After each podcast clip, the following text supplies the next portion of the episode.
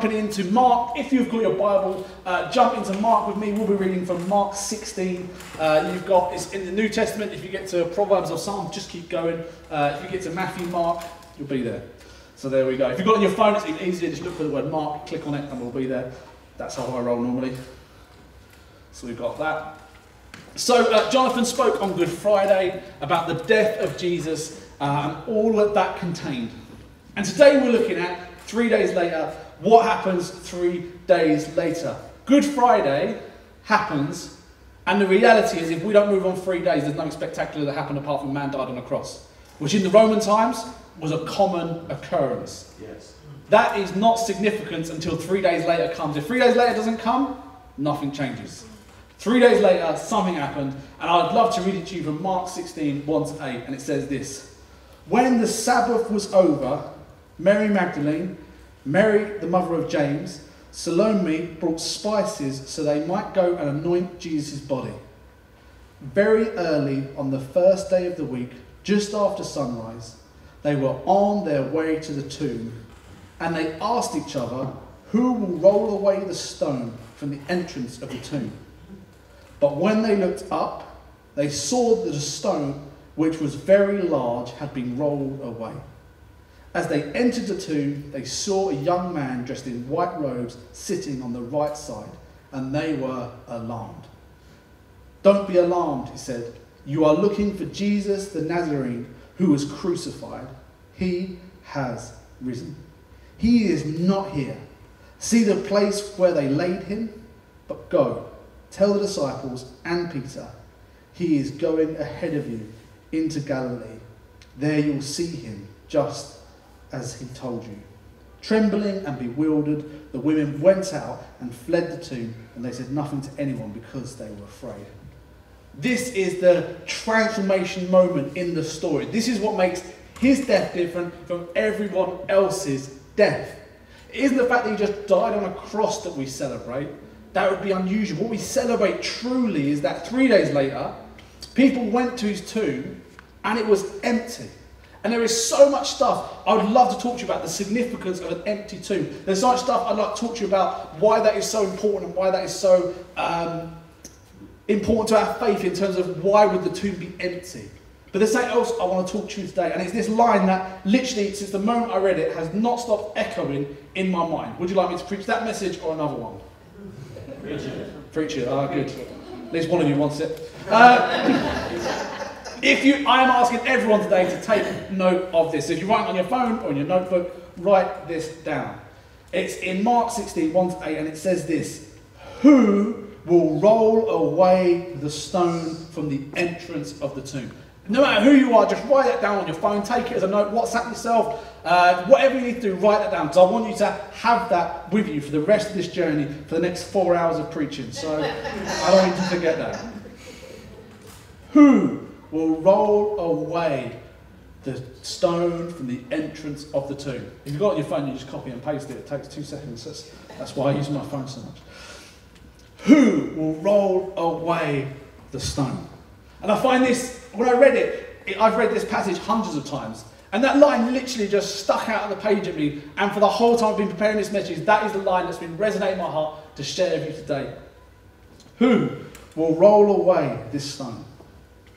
Now I want us to jump into another part of the Bible, so we're going to be jumping into Luke. Uh, if you get to Matthew and you're in Mark, just keep going a little bit longer. You'll be Matthew, Mark, and then you'll be in Luke. So we're all there together.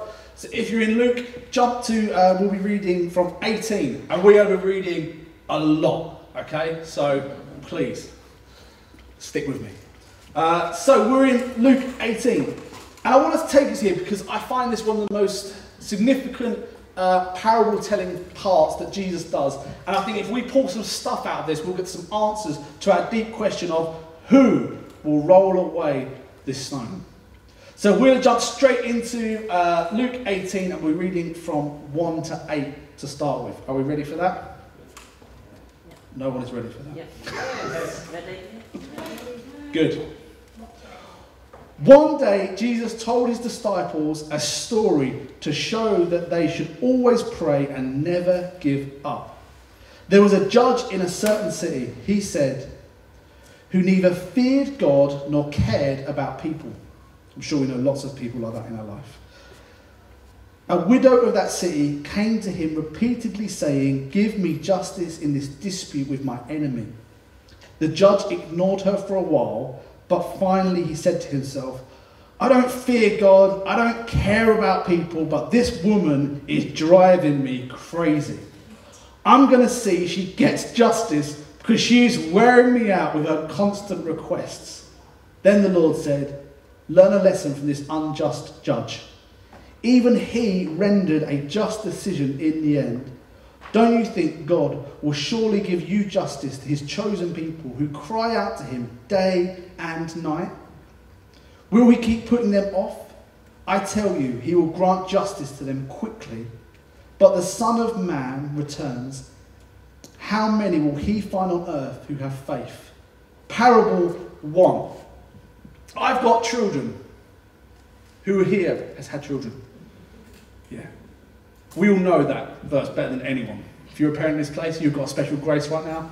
We know the persistent nagging of a child. This morning, on the way to church, me and Emma were running late, and we were just getting out of the house, and we got in the car, and we were stressed. And we're like, okay, AJ can vouch for this because I texted him saying I'm running late. And we get in the car, we run to the shops, we forgot nappies for the baby, get nappies for the baby. And then this noise starts. Daddy, have you got my monkey? What do you think the answer to that question was? it was no. For the next five minutes, while Emma went to the shops and came back, I was sitting in the car with a child strapped into the back who could not get out, going, Daddy, where's my monkey? Where is he? I want him. I'm not going to church. I'm not leaving this place. And I was like, ah, and I start off with, I was like, no, we are, I am being strong. We are not going home. We are not getting the monkey. No matter what you say, you're not getting it. Three minutes in, I'm like, I'll do anything. Just be quiet. we'll be four hours late for church. If you will stop, we will get you the monkey and it will all be okay. So we went home and we got the monkey. And you know what happens a guy? I got my monkey now. I'm happy. And it all changed in an instant. Because the reality is, even in those moments, this parable is pointing out that even unjust judges who doesn't fear God, who doesn't love people, even they, when being nagged, will give in. We've already done that to people. Just nag, nag, nag, nag, nag, nag. And they're like, whatever. Just, if you would stop nagging, have whatever you want, because I need my peace. and the point of this is saying, if that's what unjust judge is like, if we declare that God is a loving Father, he's drawing this contrast that saying, well, God is different to that. Because in the Bible, the God we talk about is a God of love and mercy and grace. And if we're praying to him, what would he be like when he responds to our prayers? So we get to this first thing, and we'll put out a few things each of these. So the first verse I want us all to remember is this verse. Good, it worked. But when the Son of Man returns, how many will he find on earth who have faith? Each of these parables ends with a great line, just in case you're trying to skip ahead of me. We're going to go into the next parable. We're going to be reading the par- parable of the Pharisee and the tax collector. A Pharisee is just a religious leader, for those of you who are wondering. I've never heard that word before. Then Jesus told this story to some who had great confidence in their own righteousness and scorned everyone else. I'm going to pause there. Don't be that person. Don't be that person. And he says this Two men went to the temple to pray. One was a Pharisee, or a great religious leader at the time, and the other was a despised tax collector. The Pharisee stood by himself and prayed this prayer I thank you, God, that I am not like these other people cheaters, sinners, adulterers. I am certainly not like that tax collector. I fast twice a week and I give a tenth of all of my money.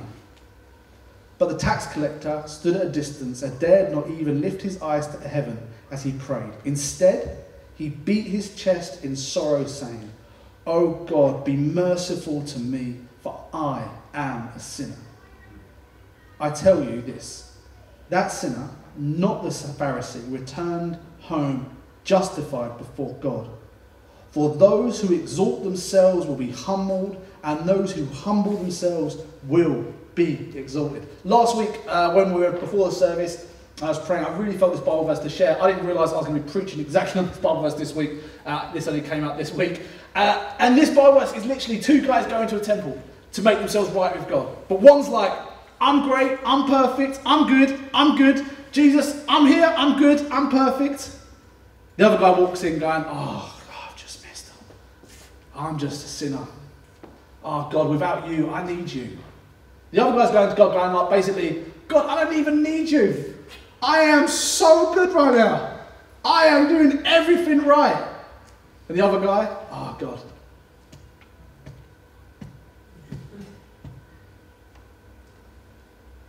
Without you, I'm just, I know who I am. I'm not deceiving myself. I know who I am. I think sometimes, sometimes, maybe just sometimes, we might be a little bit like the Pharisees Christians. I'm just going to put that out there. I think sometimes when the world looks at us and they see us walking down the street, what they think first is, I could never be like them. Ah, they're just too perfect. They're just too nice. They're just too proud. And then that's why we have to talk. Because then when we sit with people and they say, I could never come to church. I could never be a Christian. I'm not like you. And we say, Do you want to know the secret? I'm not perfect. Do you want to hear my story?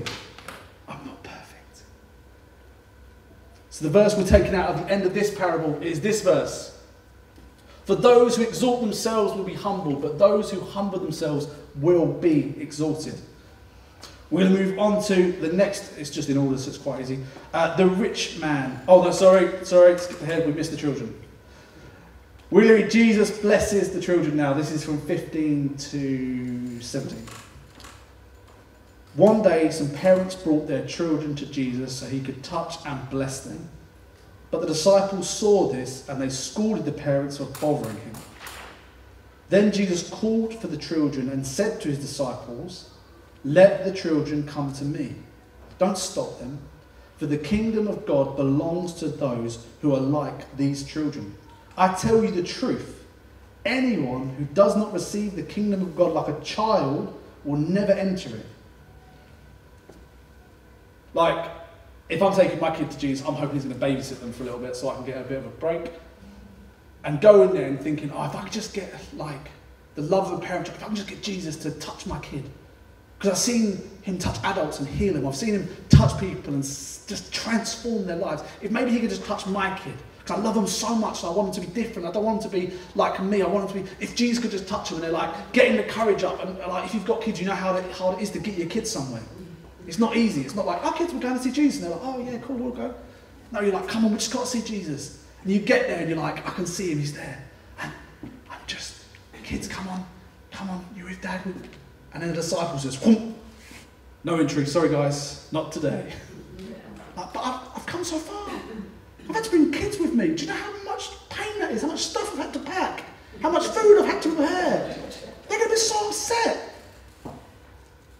But no, the disciples there, no entry. Sorry, not today, guys. But Jesus, I can just imagine it sitting there having a chat, looking up and thinking to himself, what are they doing? Like, come on, guys, what are you doing? And then he calls out that famous verse let the children come to me. Don't stop them. And he would have to, he wouldn't just be saying that like quietly, because he wasn't like next to them. That's why there's an exclamation mark. He's like, yo, yo, yo, let them come to me. It's okay. They can come in. It's all right. And so the children come to him. And in this verse, the verse we want to pull out is the last verse yet again, and it's this amazing verse. I tell you the truth. Anyone who does not receive the kingdom of God like a child will never enter it. This is a very perplexing Bible verse. We'll take a little bit of explaining in a minute. Who wants to guess what the last parable I'm going to read is? No one. The rich man. If you're a rich man here today, you are very welcome. If you're a poor man, you're just as welcome. There is no difference. I love this, just this discourse that happens. Once a religious leader asked Jesus this question Good teacher, what should I do to inherit eternal life? I think that's one of the greatest questions anyone could ever ask. And I'd encourage you and all your friends to ask that question. Because, like I say all the time, there's two guarantees in life one is you're born, and one is you're going to die. How much time have you even spent investigating the biggest part of your life? Eternity. That's why the rich man's there. He's rich because he's wise. He's done clever things with his life. And he's thinking to himself, actually, I've probably budgeted my money, I've financed, I've worked it out, I've got staff, I'm, I'm working all this stuff out. And actually, I want to work out what's happening after I die. So this rich guy comes to him and says, What should I do to inherit eternal life? Jesus always asking questions. Why do you call me good? Jesus asked him. Only God is truly good.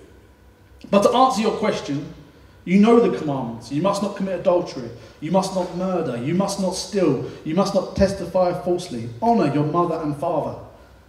The man replied, I've obeyed all of these since I was young. When Jesus heard his answer, he said this There is still one thing you have not done. Sell all your possessions, give away all your money to the poor, and you will have treasure in heaven. Then come and follow me. I can't imagine a person walking away more disappointed or more frustrated in that moment, being like, What? No, not that. Any, anything else, you can, I'll, I'll give 20%. I'll follow you. Just not that. All of us have had a just not that in our salvation story. I'll give you all of this. And then Jesus like, yeah, but what about that? We're like, what? What? I quite, I need that. I find my comfort, my security in that. I just not that. This Bible verse is not telling us that everyone who becomes a Christian should sell everything they have and give it to the poor. Jesus is challenging in him the thing that is holding him the most, which is he finding his identity, security, and acceptance in his financial position, not in his spiritual position. Also, I believe this guy is a liar. Because I believe if he was really honest with Jesus, was like, actually, all those things you said, I've done them. But Jesus goes on to say this but when the man heard this, he became very sad, for he was very rich. When Jesus saw this, he said, How hard it is for the rich to enter the kingdom of God. In fact, it is easier to get a camel through the eye of a needle than for a rich person to enter the kingdom of heaven.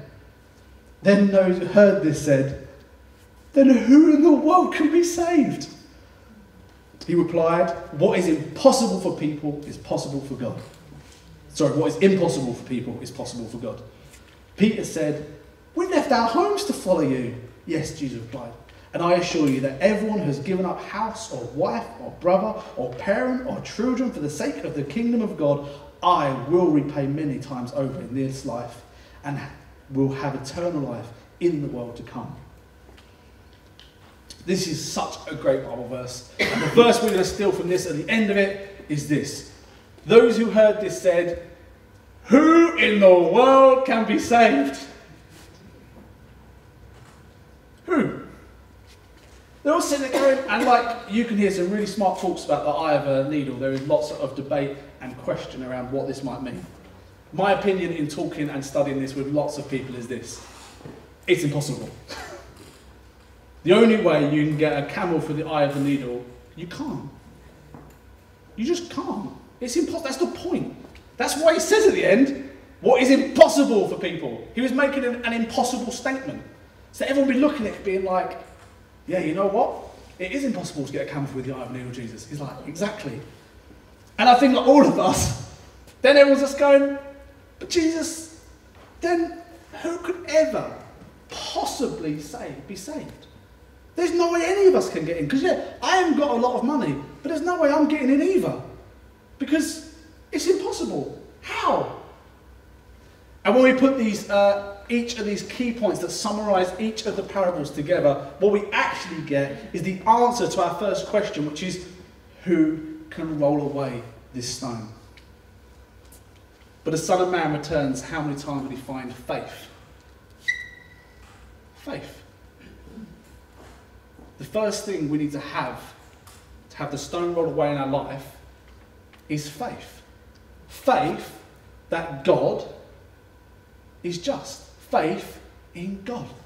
That's what I love about that verse. Then we move on to Matthew 18. We need to have faith. For those who exalt themselves will be humble, but those who humble themselves will be exalted. We need to have an honest opinion of where we are truly at. The tax collector came in going, Yeah, I'm a sinner. Because when you know who you truly are, then you can have the solution to your problem. You don't just go to the garage with your car and he says, What's wrong with it? You go, Haha. the guy will be like, There's probably nothing wrong with your car. What are you doing, you lunatic? No, the guy goes to the mechanic and he says, Oh, my car broke. What's wrong with it? Oh, it's not turning over. It's probably the alternator. He doesn't just take it and go, See you later. No. He's honest about what's wrong with his car because when you're honest about the problem, what do you get when you give someone the problem? They give you the solution. So the first man who's not humble, he goes in going, I'm fine. I don't need no help. I'm a Pharisee. I give 10% of everything I earn. I am good. Then Jesus is going, I can't give you the answer then. But the humble man, the man who says, you know what, I'm the worst of the worst, the dirtiest sinner, no one loves me, no one likes me. I'm a Roman, um, I'm a Roman convertee from the Jewish faith, and I take taxes from everyone in this place. I am the most hated person in here. There's no way I'm getting in. Save me, Jesus. There's no way I'm getting in. God, justify me. Jesus says, You know the problem? Guess what? I got the solution. The next place we need to move to is being humble and actually realizing our own place. And every Christian who you ever meet had to get to that place being like, I am a sinner. Then we move on to this amazing Bible verse. I tell you the truth, anyone who does not receive the kingdom of God like a child will never enter it. So we've got, you've got to have faith. You've got to be humble and accept the position you are truly at, then Jesus can start to give you the solution. And what happens in these parables is Jesus is now giving us the solution. I tell you the truth, anyone who doesn't receive the kingdom of God like a child never enter it. Deeply complicated. When, uh, when I first read that when I was 17, I was like, I don't know what this means. I don't understand. And I received like a kid, simply. I received like a kid nagging. I received like a kid screaming. I was like, I don't know what it means. And what I realised was it's really, really simple. You get your inheritance not because you're Jewish. You don't get your inheritance because you earned it. You don't get your inheritance because of any other reason than that you are blood related to your father. Kids inherit what their parents have. The only way you get the kingdom of God is by inheriting it from your father, by being part of his bloodline. You inherit the kingdom of God not because of anything you've done. You don't inherit the kingdom of God because you can buy it. You don't inherit the kingdom of God for any other reason than the fact that we believe Jesus, by his blood, has made a way for me to be part of that family by paying the full price, that now I can inherit it because the only. Uh, I tell you the truth, anyone who does not receive the kingdom of God like a child will never enter it. If you're trying to earn your way in, you ain't getting in. Trying to buy your way in, you ain't getting in. If you can just, oh, I could just do this, if I could just be better, if I could just find a way. Jesus right here saying the only way you get in is inheritance. The only way you get inheritance is being related to me. The only way you're related to me is by following me and believing in me and trusting in me. Then we get to Luke 18, 26 to 26. Oh, that's not correct quotation. Uh, those who heard this said, Then who in the world could be saved? And he replied, What is impossible for people is possible with God. Therefore, we've got here that Jesus, even in saying, it is impossible for people to save yourself. He's really making it clear here at the end. You can't save yourself. You can't save yourself. He's saying you need faith. You need to believe there's a problem with you, that there is sin in your life, and that just means the things we do wrong. Then we need to realize that we can't earn our way in, we can't buy our way in. It's an inheritance by believing that He's died for us. And then we move on to Luke saying, Yeah, you're right, it is impossible for you. Just as it is, it's impossible to get a camel through the eye of a needle, it is just as impossible for you. The only way in is we start again faith. The only way in is confessing what we've done wrong. The only way is, is by actually inheriting it. Because guess what? Just because you haven't got it, it's impossible for you to get it any other way. That set of parables is literally phenomenal. I can imagine the disciples, after the resurrection of Jesus, going through and writing out these Gospels and going, How did we miss it? How didn't we know? He was telling us all the time. It's all in there. Every but at the end of those sentences gives us a clue to the truth. And if you don't believe it, I want to turn to what Jonathan spoke to us about the criminals on the cross on Good Friday. And if you missed that message, I would urge you to watch it. It'll be on YouTube by Monday. Uh, but this is where we move to next, is this verse here. One of the criminals hanging beside him scoffed, So you're the Messiah, are you? Prove it by saving yourself and us too while you're at it. But the other criminal protested, Don't you fear God? Even you have been sentenced to die. We deserve to die for our crimes. But this man hasn't done anything wrong. Then he said, Jesus, remember me when you come into your kingdom. And Jesus replied, I assure you, today you will be with me in paradise. Yes. I want to absolutely rip this verse apart into some key components. Component one, remember what we just spoke about. One of the criminals hanging beside him scoffed. So you're the Messiah, are you? Prove it by saving yourself and us too while you're at it. Being a Christian for 15 years, I've had many people say stuff like that to me. If you're a Christian, if God is real, because if it was happening to Jesus in the moment he was dying, I can guarantee it's going to happen to you on your tea break. And we shouldn't be shocked by it.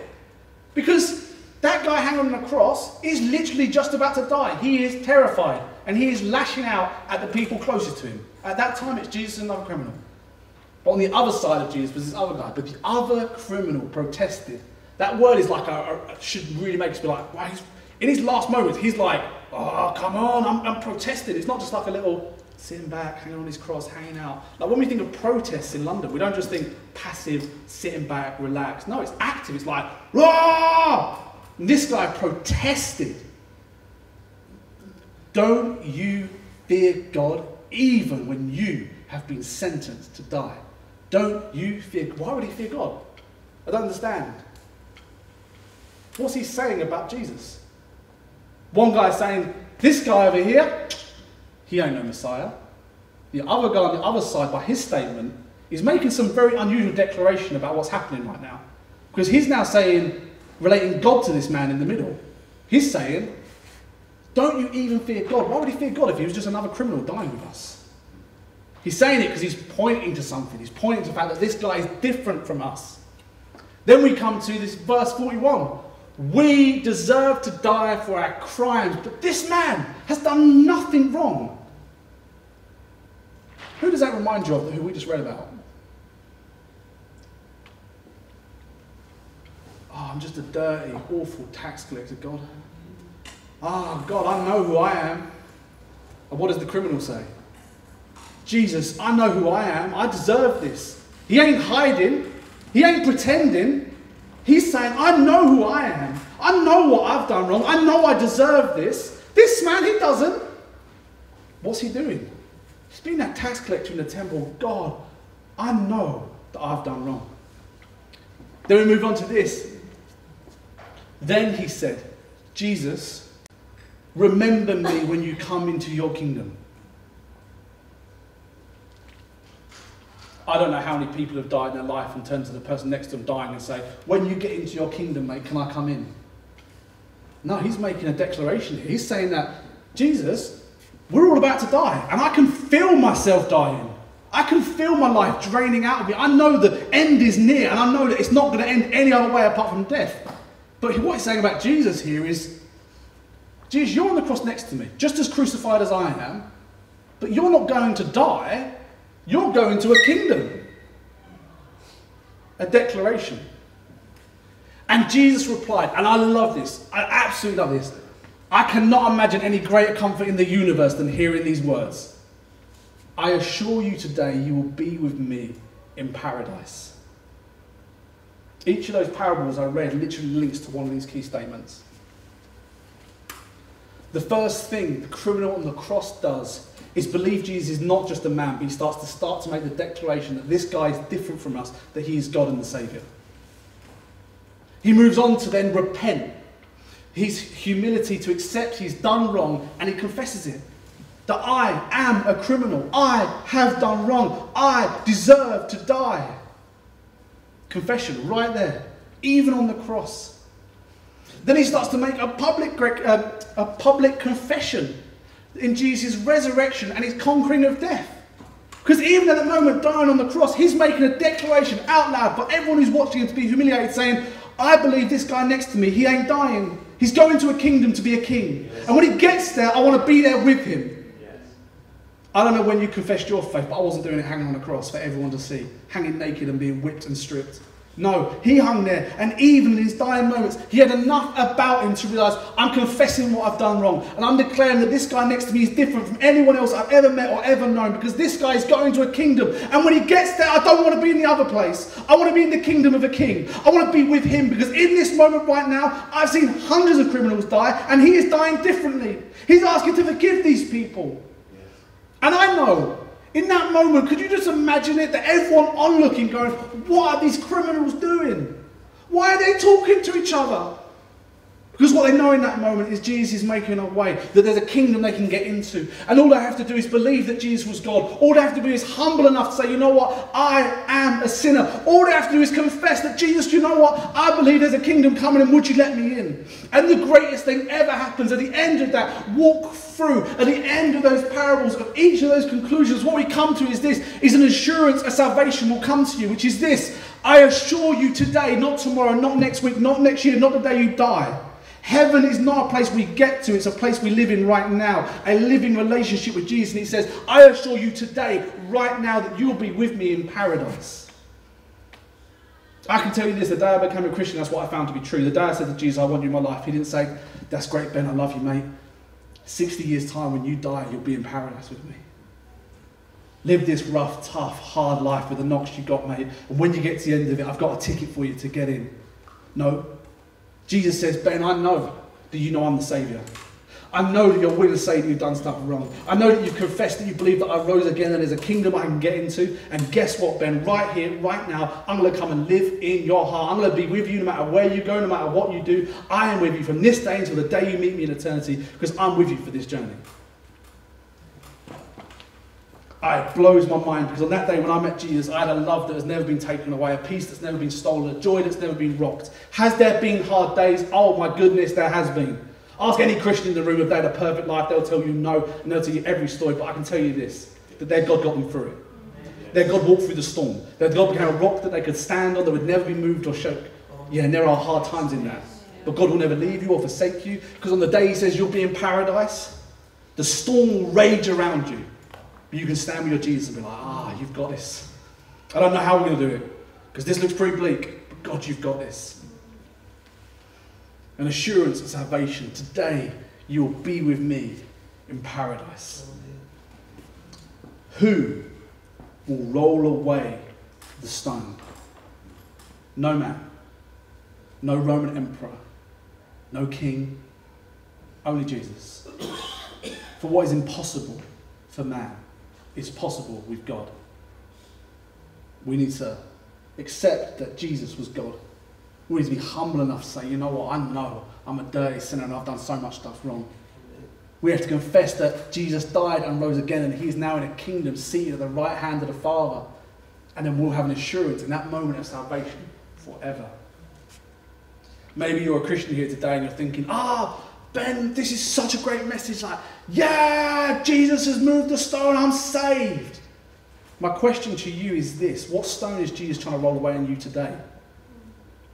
Because you were saved then, but Jesus isn't done with you. Because there are places in our life that are like a tomb that are dead, that a stone is in front of, and we don't want to let Jesus in. And we're saying, Jesus, you've got me, but not this grave. Jesus, you've got me, but not this grave. Jesus, you've got me, but not this grave. And our God says today, guys, what is it?